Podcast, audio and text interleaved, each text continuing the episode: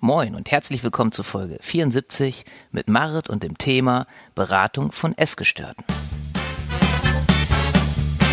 Gesundheit to go. Der Podcast zum Thema Gesundheit. Und hier ist dein Gastgeber, ein Gesundheitsjunkie, genau wie du, Dr. Stefan Polten. Hallo liebe Hörer und Hörerinnen. Ich sitze hier heute mit Shirley Hartlage von WAGE e.V., einer Beratungsstelle für Essstörungen in Hamburg, Eimsbüttel. Und ich steige direkt ins Thema ein. Und äh, liebe Shirley, ich würde von dir gerne wissen, wie kam es überhaupt und vor allem wann kam es dazu, dass du angefangen hast, in einem Fachzentrum, in einer Beratungsstelle für Essstörungen zu arbeiten? Ja, hallo. Ähm, wie hat es angefangen? Ähm, ich habe eine Erzieherausbildung gemacht und habe äh, danach ein Studium gemacht äh, zur Sozialarbeiterin und habe während des Studiums schon immer einen Schwerpunkt gehabt, mit Mädchen und Frauen zu arbeiten. Und da ist mir das Thema zumindest theoretisch immer wieder begegnet. Ich habe dann auch als Honorarkraft gearbeitet im Mädchenzentrum und auch da äh, habe ich immer wieder festgestellt, das Thema Körper, Gewicht, Selbstwert ist ein ganz zentrales Thema. Ähm, wenn es darum geht, wie äh, Mädchen ihren Weg finden, wie sie sich bewerten. Und ich hatte immer das Gefühl, das ist so oben auf und dazu habe ich Lust auch zu arbeiten, irgendwas Positives zu machen und habe dann irgendwann während des Studiums ein Praktikum bei WAG e.V. gemacht. Ah, okay. Und äh, zeitgleich ist eine ähm, sehr, sehr enge Freundin von mir, hat sich mir anvertraut und hat mir erzählt, dass sie schon seit Jahren eine Bulimie hat. Also es fiel sozusagen aufeinander und ähm, ich hatte das Gefühl, ich möchte gerne einer Freundin auch helfen. Wie mache ich das eigentlich? Und gleichzeitig hatte ich aber auch fachlicher mit dem Thema zu tun. Mhm. Äh, und habe dann festgestellt, ach Mensch, es ist so auch eine, es ist eine, eine, nicht ganz leichte Aufgabe auch, weil die Frauen, die auch in die Beratung kommen und auch Mädchen, die damit sehr zu tun haben, ähm, sehr, sehr ähm, unter dieser Essstörung ja auch leiden. Äh, und gleichzeitig hatte ich aber das Gefühl, ich kann, ich hatte total Lust drauf, die zu beraten. Mhm. Und ich kann da auch was tun. So. Also das war beides Gab es damals in deinem Studium, ich selber habe ja auch Sozialpädagogik ja. studiert, und äh, da gab es damals Schwerpunkte, die wir wählen mhm. mussten. Gab es in, in deinem Studium auch solche Schwerpunkte und war die Arbeit mit Menschen mit Essstörung ein solcher Schwerpunkt? Oder? Nee, leider nicht. Nee. Das ist ja auch okay. das, was ich finde, ja auch, dass äh, heutzutage ja immer fehlt, wo ich einfach immer hinterher bin und sage, wir müssen in die Schulen, wir müssen zu den Multiplikatoren, damit wir die sozusagen dafür sensibilisieren. In meinem Studium war es damals, äh, da ging es um das Thema psychische Erkrankung und da ging es ah. um Depression und so weiter und so fort. Mhm. Ich habe aber, ich weiß, dass ich eine ähm, äh, mündliche Prüfung hatte und da habe ich mir bewusst das Thema Bulimie auch rausgesucht. Mhm. Und da, dazu habe ich dann äh, eine Prüfung abgelegt. So. Also ich hatte mich mhm. immer schon ein bisschen auch damit beschäftigt. Mhm. Und hast du deine Abschlussarbeit auch darüber geschrieben, zufällig? Oder? Nee, meine Abschlussarbeit okay. habe ich über ähm, Jugendkulturen geschrieben. Ah, okay, ganz was anderes. Das ist ganz genau. Ganz anderes, genau. Okay. Aber mit Abschluss des Studiums war dann für dich direkt klar, äh, du fängst hier an? Oder? Nee, ich habe äh, hab eine Menge gemacht. Ich habe ähm, nach meinem Studium habe ich ein Anerkennungsjahr gemacht in einem äh, in einem Krankenhaus. Ich wollte eigentlich immer in die äh, Kinder- und Jugendpsychiatrie, mhm. weil ich immer schon irgendwie ein Fable für psychische Erkrankungen hatte und ich dachte, äh, ach Mensch, das finde ich einfach spannend.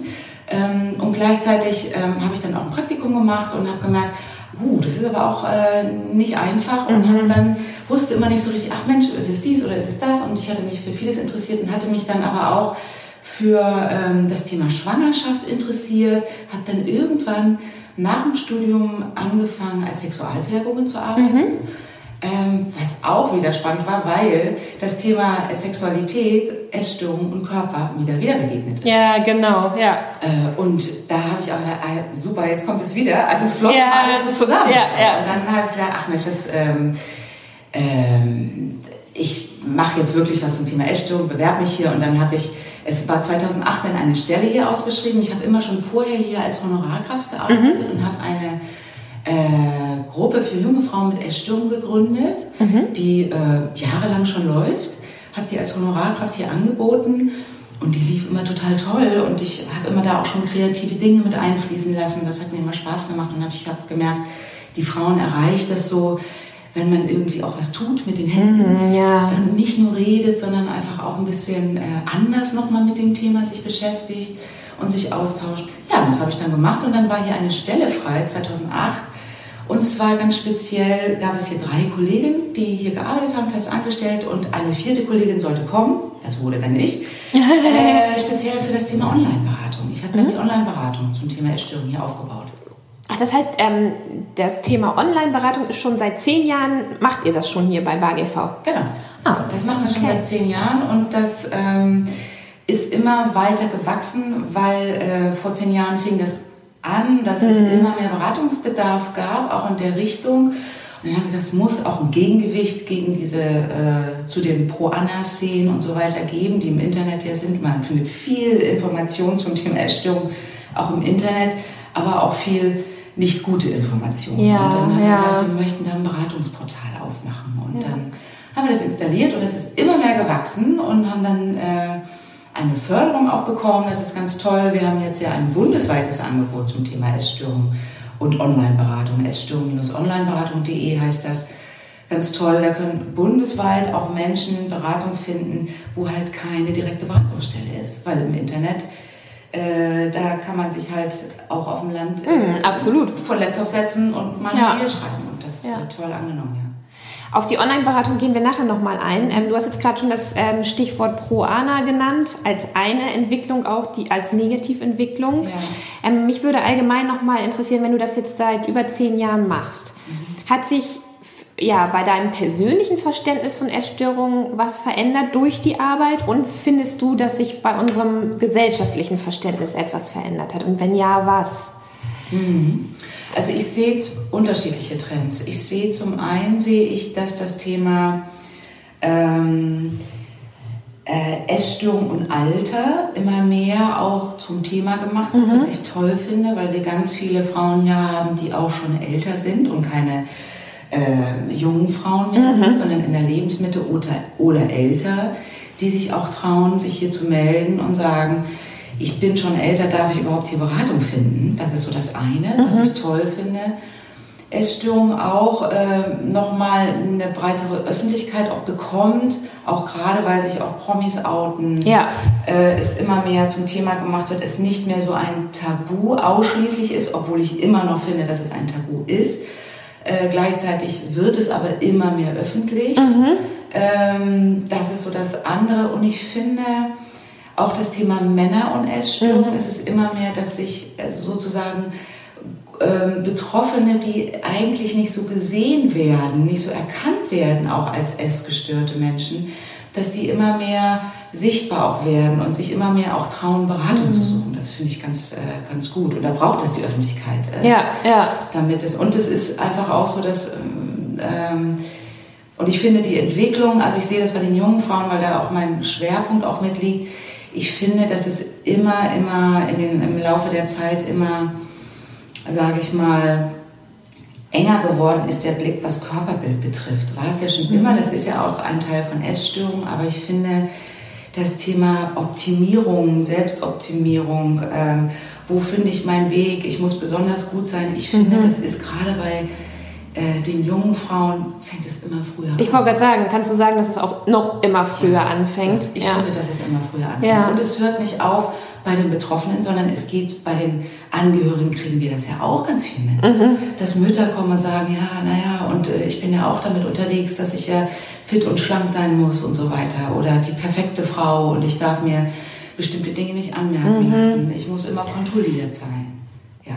Jetzt hast du gerade noch das Wort fit gesagt und ähm, da würde mich interessieren, es gibt ja jetzt ganz viel so Slogans wie fit is the new sexy und sowas und es gibt ja auch Artikel schon darüber, die sagen so, ähm, dieses sehr dünne äh, Idealbild eines Körpers wurde abgelöst von diesem sehr fitten Idealbild eines äh, Körpers. Ist das was, was ihr auch wahrnehmt in der Beratung, dass so ich nenne es mal übertriebene Fitness immer mehr eine Rolle spielt?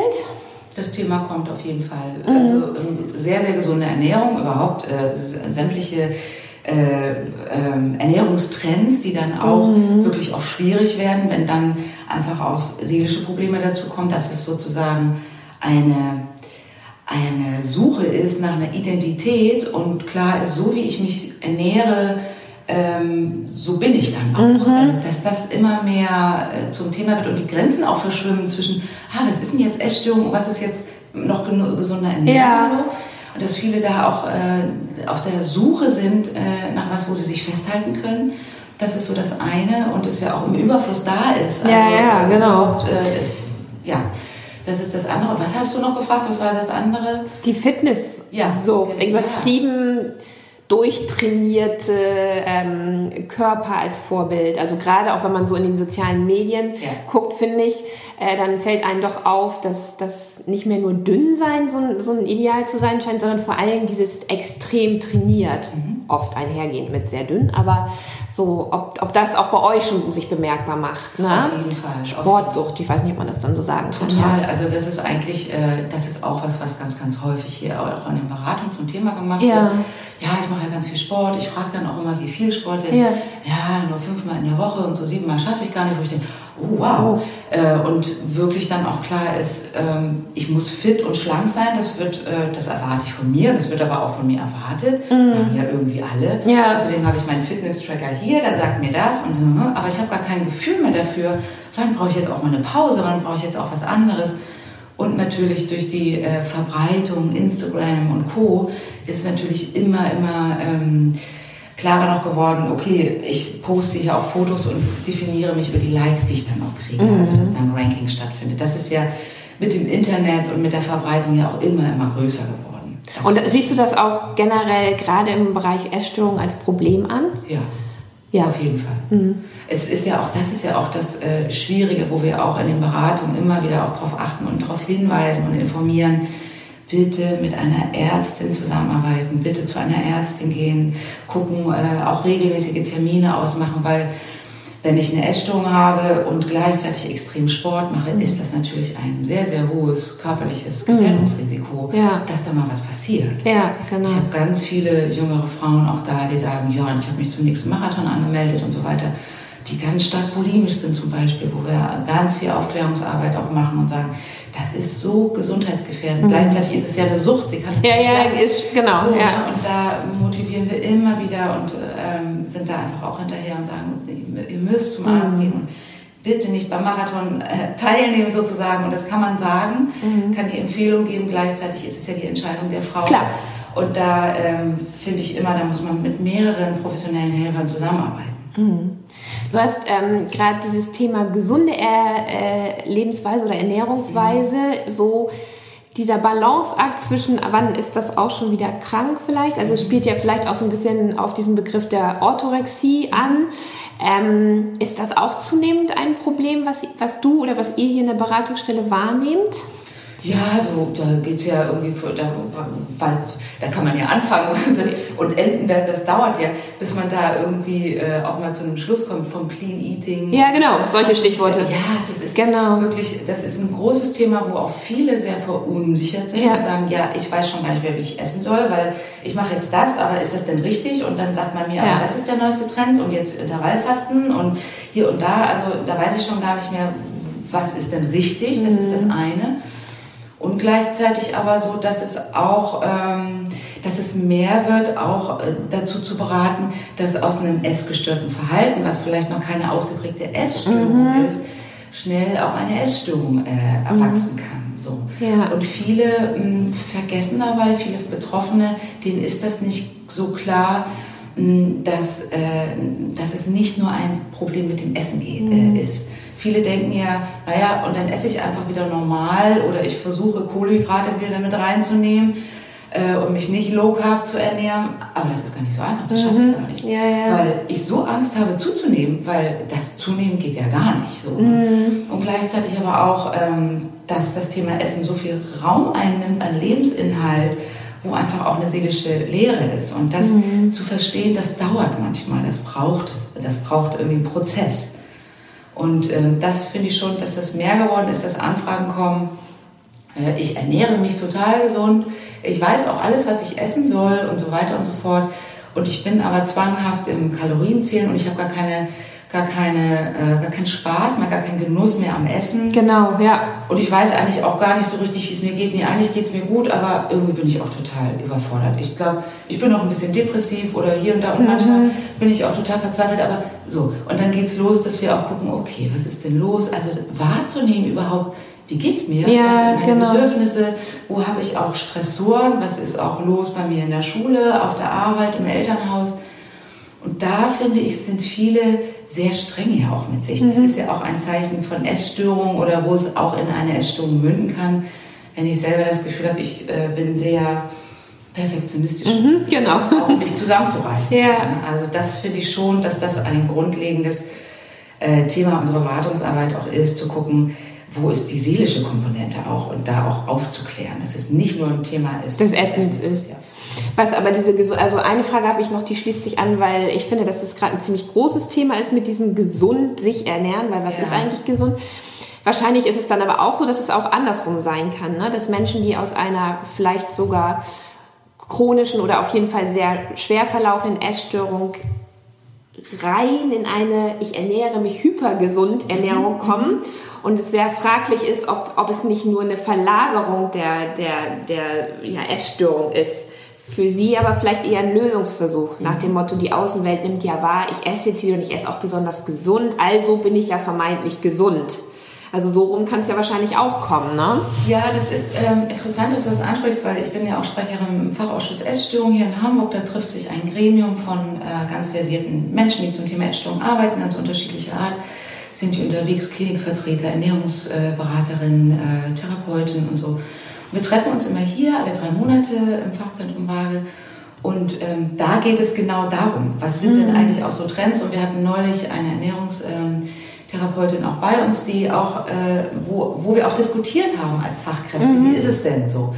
Und da war auch nochmal so die Frage, hm, eine Frau, die zum Beispiel, ähm, also andersrum jetzt mal gesehen, die sich vielleicht vegan ernährt und wieder ins Vegetarische kommt und so weiter und so fort. Es ist ja vielleicht erstmal anzunehmen, okay, sie isst ja.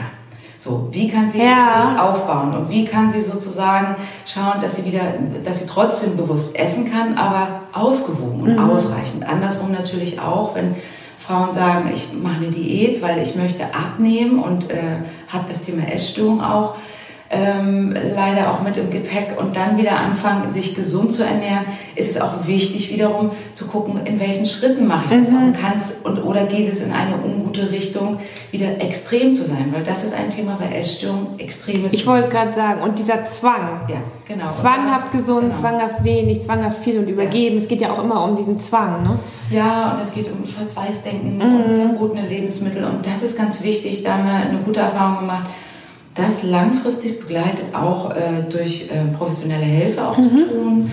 Äh, mit Ernährungsberaterin zum Beispiel, mit der auch durchzusprechen, okay, ich ernähre mich jetzt ganz gesund, aber das ist auch wieder zwanghaft. Das heißt, meine Seele schreit dann wieder danach, oh, ich will endlich mal loslassen und nicht so ja, kontrolliert sein. genau. Da könnte der nächste Essanfall vorprogrammiert sein. So, Ja. ne? Und das ist wichtig, das wirklich auch im Blick zu behalten und es auch aufzumachen und zu sagen, so ist mein Essverhalten jetzt und ich habe ganz starke Angst, wenn ich das und das Lebensmittel esse oder ich mal locker lasse an meinen Strängen, dann nehme ich vielleicht ganz doll wieder zu. Ja. Diese Ängste von essgestörten Frauen oder auch Männern, das muss man ernst nehmen und muss es zum Thema machen. Und das heißt ja nicht, dass sie sich... Äh, die sagen dann immer, ah, ich kann mich nicht zusammenreißen und jetzt weiß ich es, ich habe es verstanden, aber oh, und was ist die Umsetzung, was ist das Machen und das dauert, gerade wenn man jahrelang mit dem Thema zu tun hat. Genau, dann kommen wir jetzt mal ganz konkret zu eurer Arbeit. Also Ja. ihr bietet Beratung an, ähm, meiner Kenntnis nach im Einzelsetting, in Gruppensettings, online. Ihr beratet auch Fachleute, die Ja. mit Menschen mit Essstörungen arbeiten. Vielleicht können wir das einmal so ganz kurz aufdröseln. Wie habt ihr angefangen? Was kam dazu? Wie hat sich entwickelt? Wo liegt heute euer Schwerpunkt? Also, ähm, es ist so, dass wir angefangen haben, Waage e.V. ist ja seit 1990, ähm, gibt es Waage e.V., das heißt, wir feiern bald äh, Jubiläum. Ja, stimmt. genau. Ja, es gibt es wirklich schon sehr lange und es gibt im Grunde genommen nicht sowas wie, wie uns hier in Hamburg. Also wir arbeiten nur zum Thema Essstörung mm, und können ganz unterschiedliche äh, Menschen erreichen. Das eine, was du sagst, sind die Betroffenen selber. Wir haben irgendwann auch schon mal Mädchen beraten. Das können wir leider im Moment nicht, obwohl wir das wirklich gerne tun würden.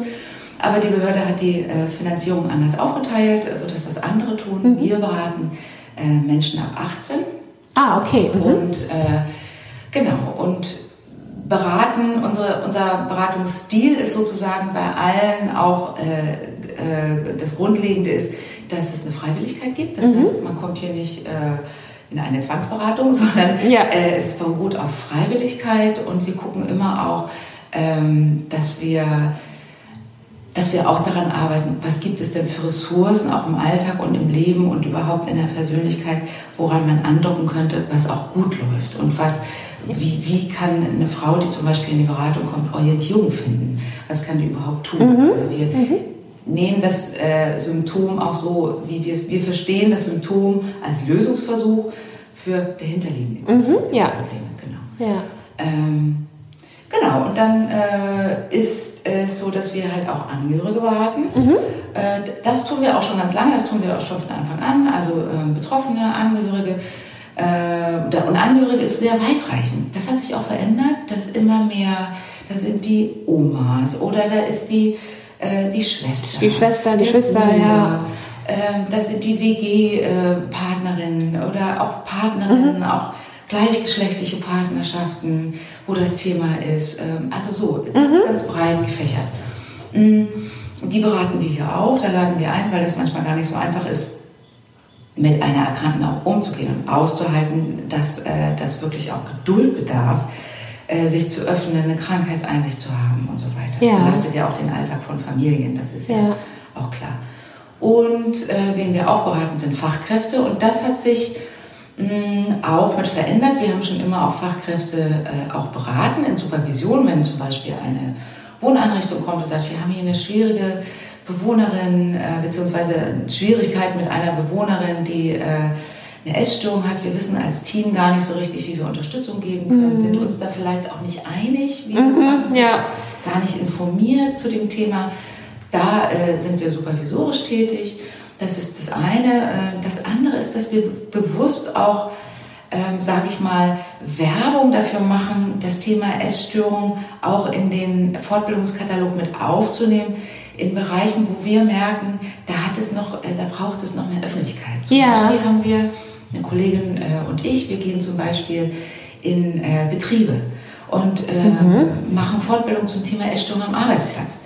Weil oft haben wir hier Arbeitgeber, die sagen, ich habe hier eine, eine, eine Frau, der geht's nicht gut, ich weiß gar nicht, das Team redet schon über die, ich weiß gar nicht, wie ich mit der umgehen kann. Gleichzeitig ist die aber auch eine wertvolle Arbeitskraft.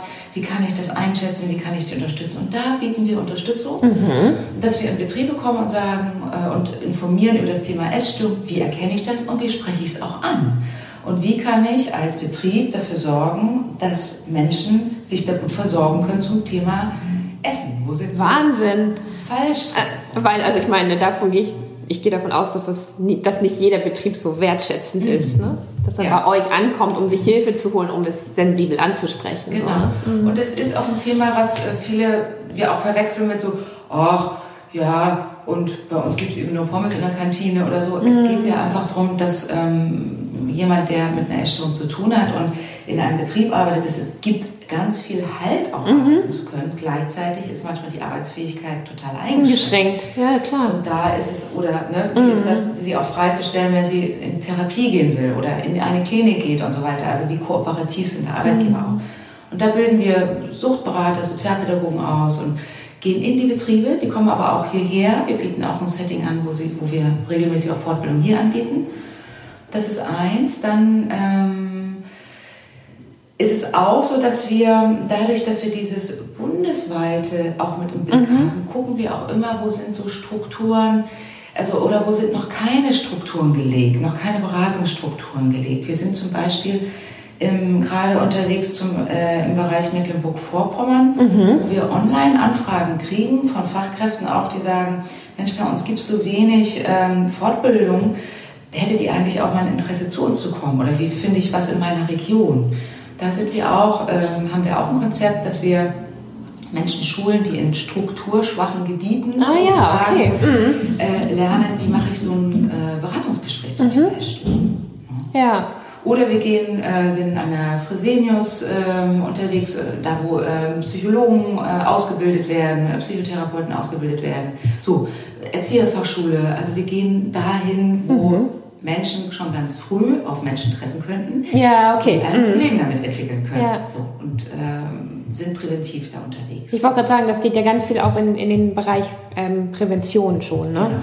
Mich würde noch interessieren, also wenn gerade wenn jetzt vielleicht Betroffene oder Angehörige von Betroffenen zuhören, du hast das schon angesprochen, also Beratung ähm, funktioniert immer auf freiwilliger Basis. Ja. Ist es so, dass ähm, trotzdem viele Betroffene hier auf Anraten ihrer Angehörigen mhm. ankommen oder wirklich im Sinne von, sie haben sich das rausgesucht, sie kommen hierher.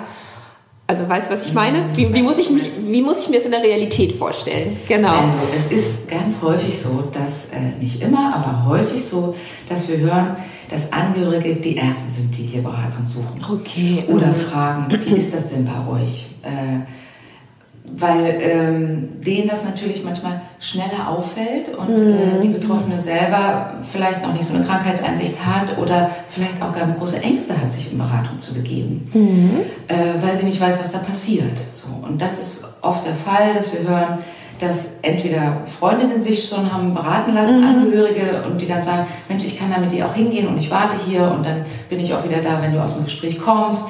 Äh, so, das ist äh, oftmals der Fall. Oder Eltern, die sagen, ich mache mir totale Gedanken um meine Tochter, auch manchmal schon erwachsene Töchter. Mhm. Ne, oder aber auch welche, die sagen, unsere Tochter ist acht Jahre alt und wir haben das Gefühl, die ist schon ganz, ganz sehr mit dem Thema unterwegs. Also es kann ja sehr mhm, unterschiedlich mhm, ja, sein. Ja, total.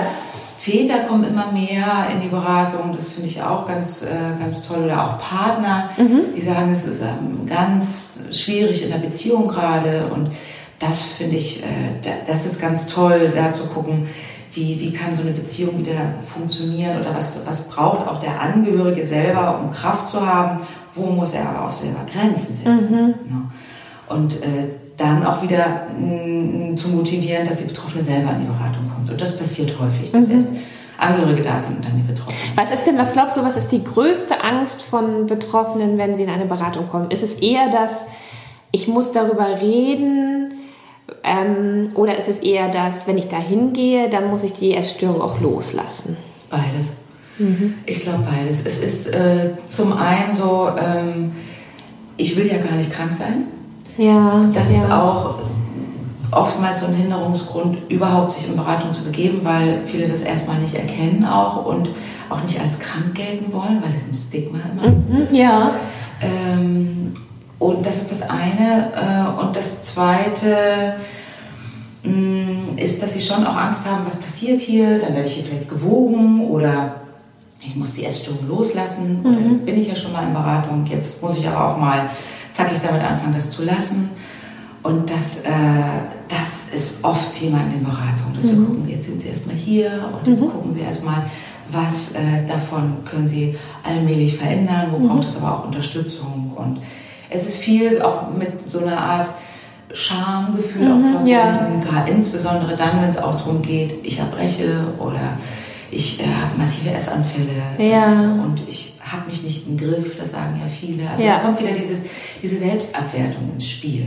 Ja. Äh, wie werde ich hier bewertet oder äh, wie, gucken, wie, wie guckt man mich hier an mit meinem Körper? Ja. Wenn die selber so sehr unsicher sind, dann übertragen die ja auch ganz viel und haben das Gefühl, oh Gott, wer weiß, was, äh, wie, wie andere über mich denken, ja. wenn dann gut dastehen. Ja, das, ja, genau. Da ist oftmals das Online, ist oftmals eine Eintrittskarte, erstmal online vorzufühlen und dann merken die schon, oh, wir arbeiten hier sehr wertschätzend. Mhm äh, und ähm, nehmen das sehr, sehr ähm, ernst und wichtig, was auch die Ängste sind und laden ein und dann kommen die auch und dann merken sie auch, puh, mir passiert ja nichts Schlimmes, mhm. es ist eine gute Erfahrung, auch Entlastung zu haben. Ich darf mich damit zeigen, das geht ganz vielen so, ich bin nicht irgendwie schräg, nein, ich bin krank mhm. und äh, ich äh, habe eine Erkrankung, die auch einen Suchtcharakter hat. Das mhm. heißt, ich kann auch nicht mehr damit aufhören. Das ist ganz logisch, weil das ist eine anerkannte Erkrankung. Ja.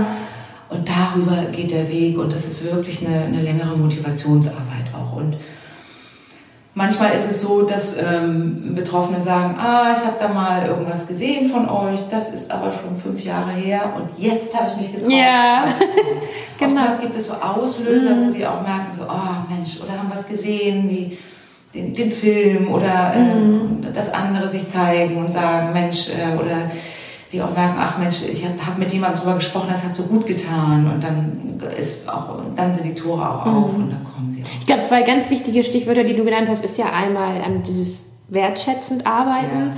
Und das andere, das fand ich auch ganz toll, das wollte ich auch nochmal hervorheben, was du gesagt hast, nicht immer nur zu gucken, was ist denn da an Krankheit, an Negativem, an was schaffe ich nicht alleine, sondern auch zu gucken, aber es ist ja auch ganz viel da, das kann ich alleine, da sind Ressourcen, da kann ich drauf zurückgreifen, weil sonst bleibt es ja wie so ein, ja, total negativer schwarzer Koloss und dann ist ja die Angst und die Hürde, es überhaupt anzugehen, ja auch viel, viel größer, ne? Als wenn man schon mal guckt, was ist denn aber auch schon da, wo, wo kannst du denn drauf aufbauen oder was ist denn da, womit es dir gut geht, was du vielleicht verstärken solltest oder so. Ich glaube, das ist halt ein wichtiger Aspekt. Ne? Ja, und oftmals auch die Erleichterung, wenn ich dann äh, Frauen auch in der Beratung habe und ich auch sage, Mensch, ich finde, sie sollten in eine, äh, in eine Klinik gehen. Mhm. Das ist ambulant nicht, nicht schaffbar. Mhm. Sie brauchen mehr Unterstützung. Ist oftmals auch was, was auch eine Entlastung sein kann. Ja. Weil ja. wir auch eine Einschätzung äh, dafür geben, was, was kann man alleine tun und wo braucht es aber auch äh, professionelle Unterstützung. Genau. Ja, das ist eine ganz gute Überleitung, weil das wäre meine nächste Frage gewesen. Kann man so sagen, ich weiß nicht, prozentual oder so, wie viele Beratungen ambulant bleiben, vielleicht auch dauerhaft und wie viele von euren Kunden, Klienten, wie auch immer, ähm, tatsächlich von euch weiterverwiesen werden, zum Beispiel an, an eine Klinik?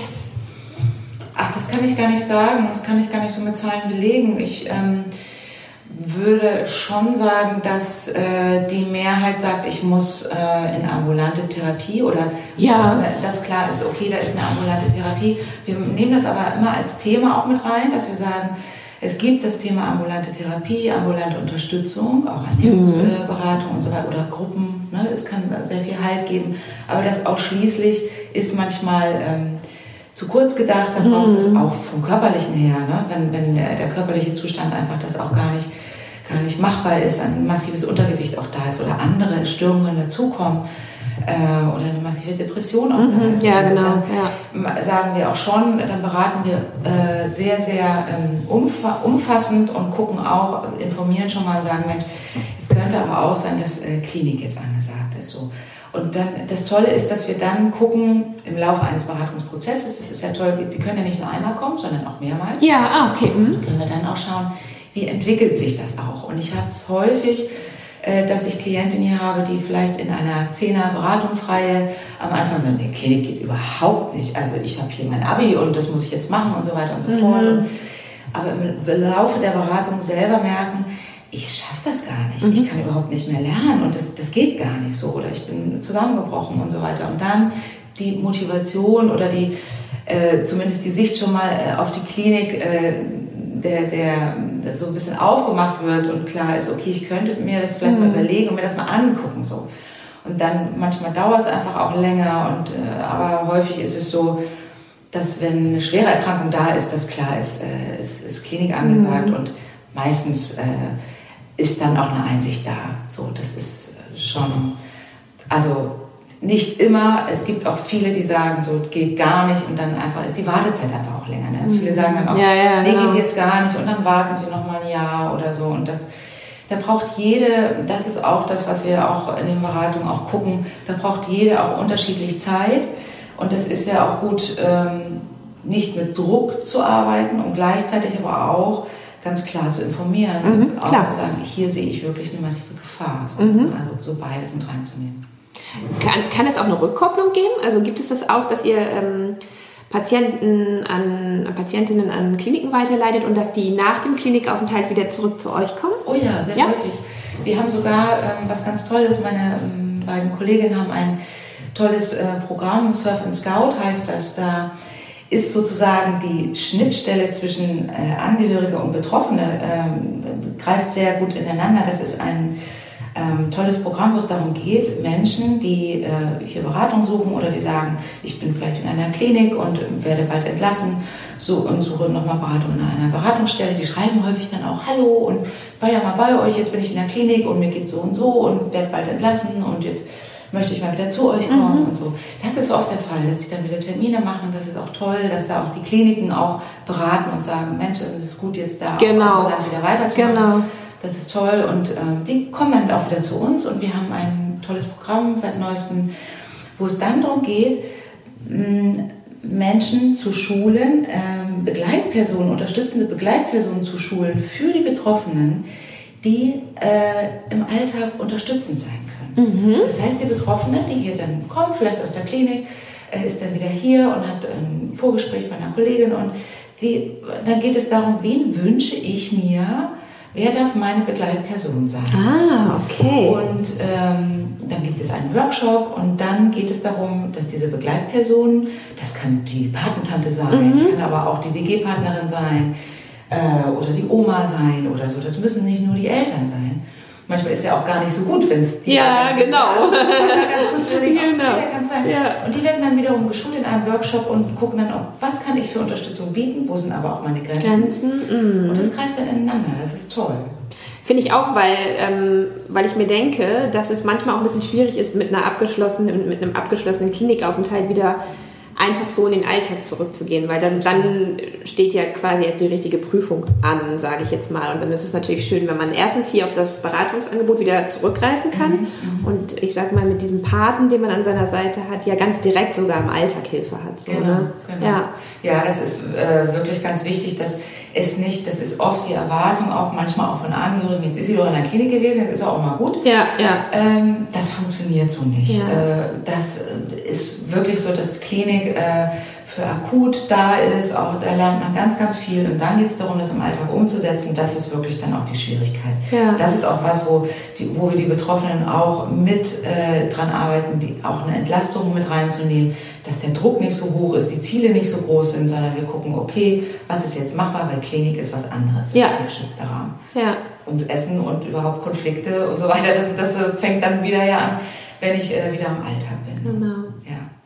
Ich würde gerne noch auf was eingehen, was, glaube ich, euch im Speziellen auszeichnet was ich total wichtig finde. Wir haben jetzt viel über Betroffene und wie läuft es ab und wie kann man an eine äh, Beratungsstelle herantreten und was passiert dann gesprochen. Ähm, aber du hast ja auch schon das Stichwort Prävention genannt und wie wichtig das ist. Und ähm, Ihr macht da ja ganz viel, also ihr seid ja auch auf sozialen Medien ähm, vertreten, man kann euch finden, so dass wirklich jeder auch, wenn er es möchte, Zugang haben kann. Und außerdem ist es ja so, dass man auf eurer Seite auch so kleine Imagefilmchen sehen kann zum Thema, auch wie schaffe ich es aus einer ähm, Erstörung herauszukommen, die also ja auch mutmachenden Charakter haben. Und ähm, mir wäre es einfach nochmal wichtig, wenn du vielleicht zwei, drei Stichwörter zu dem äh, Thema Prävention, was ihr speziell dafür macht, warum euch das so wichtig ist und was es vielleicht auch noch in Zukunft dahingehend für Pläne gibt, sagst. Mhm. Weil das halt wirklich wichtig ist. Es ist ja eigentlich in jedem Bereich wichtig, Prävention. Ne? Weil wenn das Kind schon in den Brunnen gefallen ist, klar, dann äh, ist, es, ist es wichtig, es aufzufangen und vielleicht Therapie einzuleiten. Aber schön wäre es ja, wenn man schon viel früher aufklären könnte. Ne? Genau. Also uns ist wichtig, auch äh, unterschiedliche Zielgruppen auch damit äh, mhm. anzusprechen. Nicht nur Betroffene, sondern auch Angehörige, aber auch Fachkräfte oder Interessierte. Mm, das ist so das eine. Äh, und wir haben ja äh, angefangen, also schon immer auch mit der Website hat es angefangen, dass mhm. wir auch schon gesagt haben, oh, das Thema Internet, ähm, da gucken viele, geben bei Google und Co. ein, Essstörung Hamburg, Essstörung Hilfe und kommen dann schnell auch auf unsere Seite. Das mhm. ist toll, wir werden da schnell gefunden und haben, dann haben wir die Erfahrung gemacht, ach, das ist toll, auf der Seite schon gute Informationen äh, zu haben, sichtbare Informationen und das klar ist, Mensch, das ist, ein, das ist hier ein professionelles Beratungszentrum und, die, äh, und das Thema Essstörung ist irgendwie begreiflicher, anfassbarer, aha, die verstehen was davon, aber ich fühle mich auch verstanden. Mhm, genau, und, ja. Ähm, ich fand das immer gut, ähm, kreativ auch dazu zu arbeiten. Ich habe irgendwann mal angefangen, ein Kunstobjekt zum Thema Essstörung zu bauen und habe das dann auch ausgestellt und bin damit auch äh, teilweise in, äh, in, am UKE gewesen. Die haben dann so Schulklassen durchgeführt und also man guckt dann in so eine Schaukiste auch rein und sieht, ah, das ist Essstörung, interessant. Also es ist nicht so dieses, ah, ich äh, halte einen Vortrag über ein Thema, sondern ich werde manchmal auch ganz nebenbei auch informiert und nochmal durch andere visuelle Zugänge erreicht. Mhm, ja. Ähm, das ist das eine. Äh, dann ging es weiter mit dem Podcast, dass wir so das Gefühl hatten, oh Mensch, wir hören so viele Geschichten und dann eine Stunde später kommt eine Klientin und die sagt, ich würde so gerne mal jemanden sehen mit einer Essstörung, aber wir stehen ja unter Schweigepflicht. Ja, genau. Arbeiten ja auch anonym und so weiter. Und äh, dann hatte ich die Idee, Mensch, lass doch mal so Podcasts machen und gucken, dass wir Menschen aufnehmen, die Geschichte von Menschen aufnehmen, wie groß der Angang auch manchmal sein kann, in Beratung sich zu begeben, wie gut es aber auch ist. Mhm. Und dann haben wir angefangen, äh, ich habe dann, weil wir dadurch ja, das kriegen wir ja nicht finanziert, ähm, sozusagen so extra Projekte yeah. und ähm, da ist sozusagen unser Ziel immer auch dafür zu werben, Mensch, ihr könnt euch uns unterstützen, auch mit sowas, weil das wichtig ist, in die Öffentlichkeit rauszugehen und das hatte einen richtigen Schneeballeffekt, also insbesondere die Podcasts die Essgeschichten, wo ich sechs betroffene Frauen interviewt habe. Und Prominente haben es dann wieder eingesprochen und die haben dann auch gesagt, wir unterstützen das Thema, weil wir einfach wissen, unsere Töchter, die mhm. haben auch mit dem Thema so Körper zu tun, die haben jetzt keine Essstörung, aber trotzdem, es ist so ein wichtiges Thema, da in die Öffentlichkeit rauszugehen. Das ging so leicht, dass wir gesagt haben, super, wir unterstützen euch. Und dann kam eine Förderin, die gesagt hat, Mensch, ich möchte was spenden für euch. Und dann ging das mit Angehörigen, dass ich das dann mit Angehörigen gemacht habe und das so wertvoll war, dass Angehörige zum Beispiel auch so einen Podcast anmachen können und hören können, Mensch, der Partner, dass man darf darüber reden. Ja, genau. Man kann ja. sich Entlastung holen. Und das ja. ist auch als Mutter schwer. Ich muss nicht als Mutter das immer die, äh, der Fels in der Brandung sein, sondern das ist total schwer, wenn die Tochter erkrankt ist. Ja. Ne? So darüber. Und dann war die Idee, wir kriegen immer wieder positive Rückmeldungen von Klientinnen, die dann sagen, oh Mensch, mir hat das so gut getan. Mhm. Ich wollte euch mal sagen, ihr macht eine tolle Arbeit, mhm. das ist das eine, und gleichzeitig, ich möchte anderen Mut machen. Und dann ist das ja gewachsen, äh, mhm. ein Film, ich habe es geschafft, heißt er, dann den auch noch, ähm, ja, sozusagen was, was Größeres zu machen. Und mhm. das ist ja auch möglich geworden, weil äh, wir gesagt haben, das Thema Öffentlichkeit ist wichtig und wir einfach auch viel schon zum Zeigen hatten und gesagt haben, guckt mal, die Rückmeldungen sind so toll. Mhm. Und es entwickelt sich weiter und mal sehen, was daraus noch passiert. Also wir sind sehr interessiert daran, ähm, noch mehr mediale ähm, Ideen haben wir auf jeden Fall. ähm, ähm, ich habe ganz viele Ideen, was man machen kann und so weiter. Und wir sind als Team, haben immer wieder auch das Gefühl, oh, das Thema wäre wichtig und das könnten wir nochmal streuen, weil wir ja kriegen ja auch mit, was sind die Bedarfe. Mhm, ja, klar. Und mhm. wir sind einfach so eine wichtige Institution, auch gerade hier in Hamburg und jetzt ja auch bundesweit, dass wir sagen, es muss einfach noch mehr dafür getan werden, weil die Hürde und das Thema manchmal einfach noch unverständlich bleibt und es so ein großer Angang ist und sich ja auch nochmal ähm, auch verändert. So. Und deswegen mhm. ist es gut, die den gesellschaftlichen Blick auch nochmal mit reinzunehmen, auch insbesondere, was das heißt, auch äh, wie leben Frauen, warum sind so viele Frauen auch betroffen, warum ziehen die Männer jetzt nach, mhm. was hat das mit Sexualität, was hat das mit Schwangerschaft, also diese ganzen Themen, mhm. da sind wir tagtäglich damit unterwegs und merken, das ist ein gutes Ventil, da auch äh, was Positives dazu zu machen oder Aufmerksamkeit auch dafür zu kriegen. Mhm. Also das ist äh, ein großer Teil geworden, ein wichtiger Teil.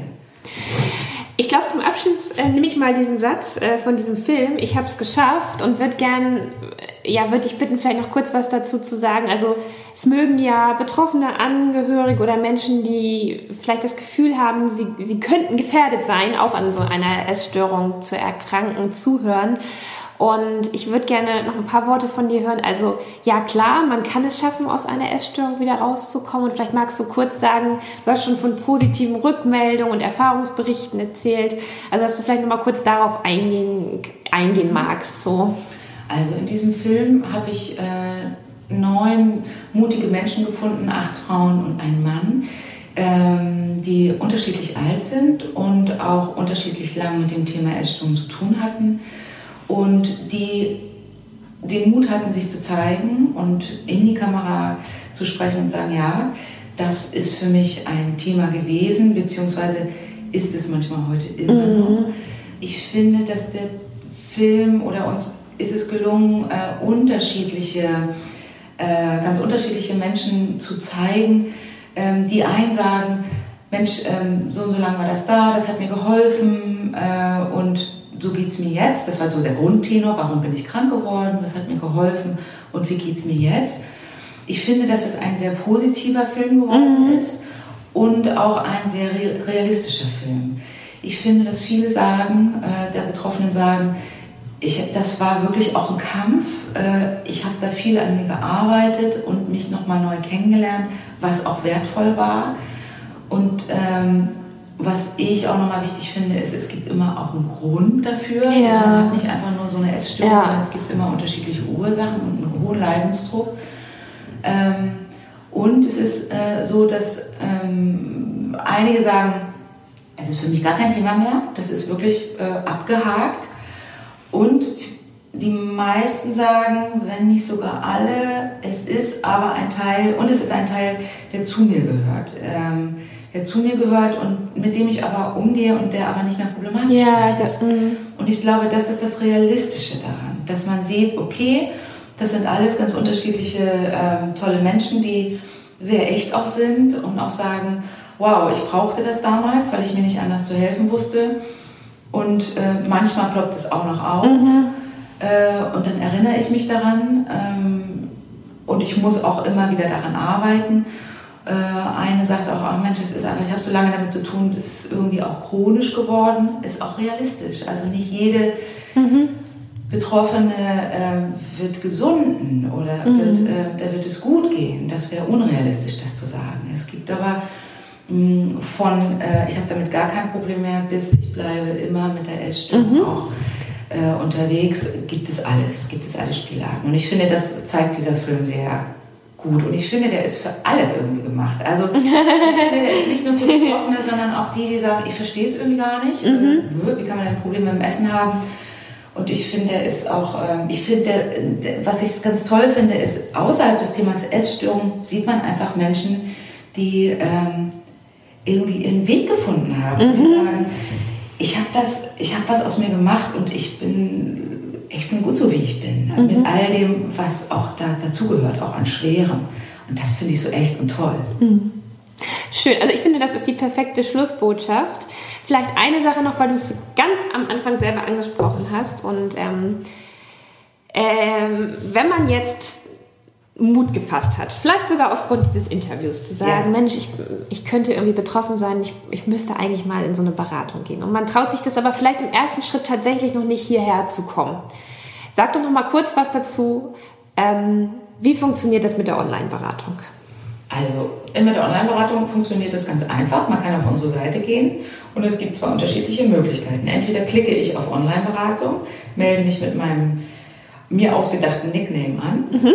Und mit meiner E-Mail-Adresse und ähm, melde mich an und kann mich dann entscheiden, eine Mail zu schreiben mhm. oder mich äh, für einen Chat zu verabreden. Ah ja, okay. Mhm. Einmalig oder mehrmalig. Mhm.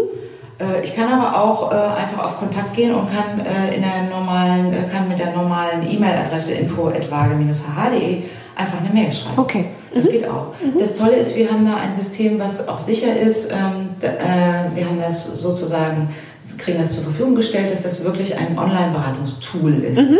äh, wo man anonym und ähm, sicher auch äh, Unterstützung findet. Und Super. egal, ob jemand sagt, ich glaube, ich habe schon eine Essstörung äh, und ich äh, brauche das und das, oder sagt, irgendwie sprechen mich alle an und ich kann es gar nicht glauben. Also alle sind willkommen, mhm. sich Unterstützung zu suchen. Es gibt keine blöde Frage. Ja. Wichtig ist einfach zu fragen. Genau, das fand ich jetzt nochmal so wichtig zum Schluss. Ja. Genau. Und natürlich werden wir das dann auch alles unten in den Show Notes verlinken. Also auch wie man euch findet, Internetseite, dass dann auch äh, Kontakt aufgenommen werden kann.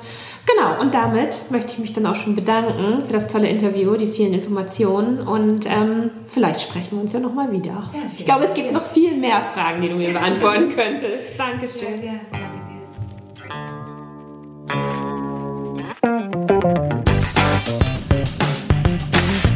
Denkanstöße, Ideen, Tipps und Hinweise zum Thema Gesundheit findest du auf www.gesundheit-to-go.de.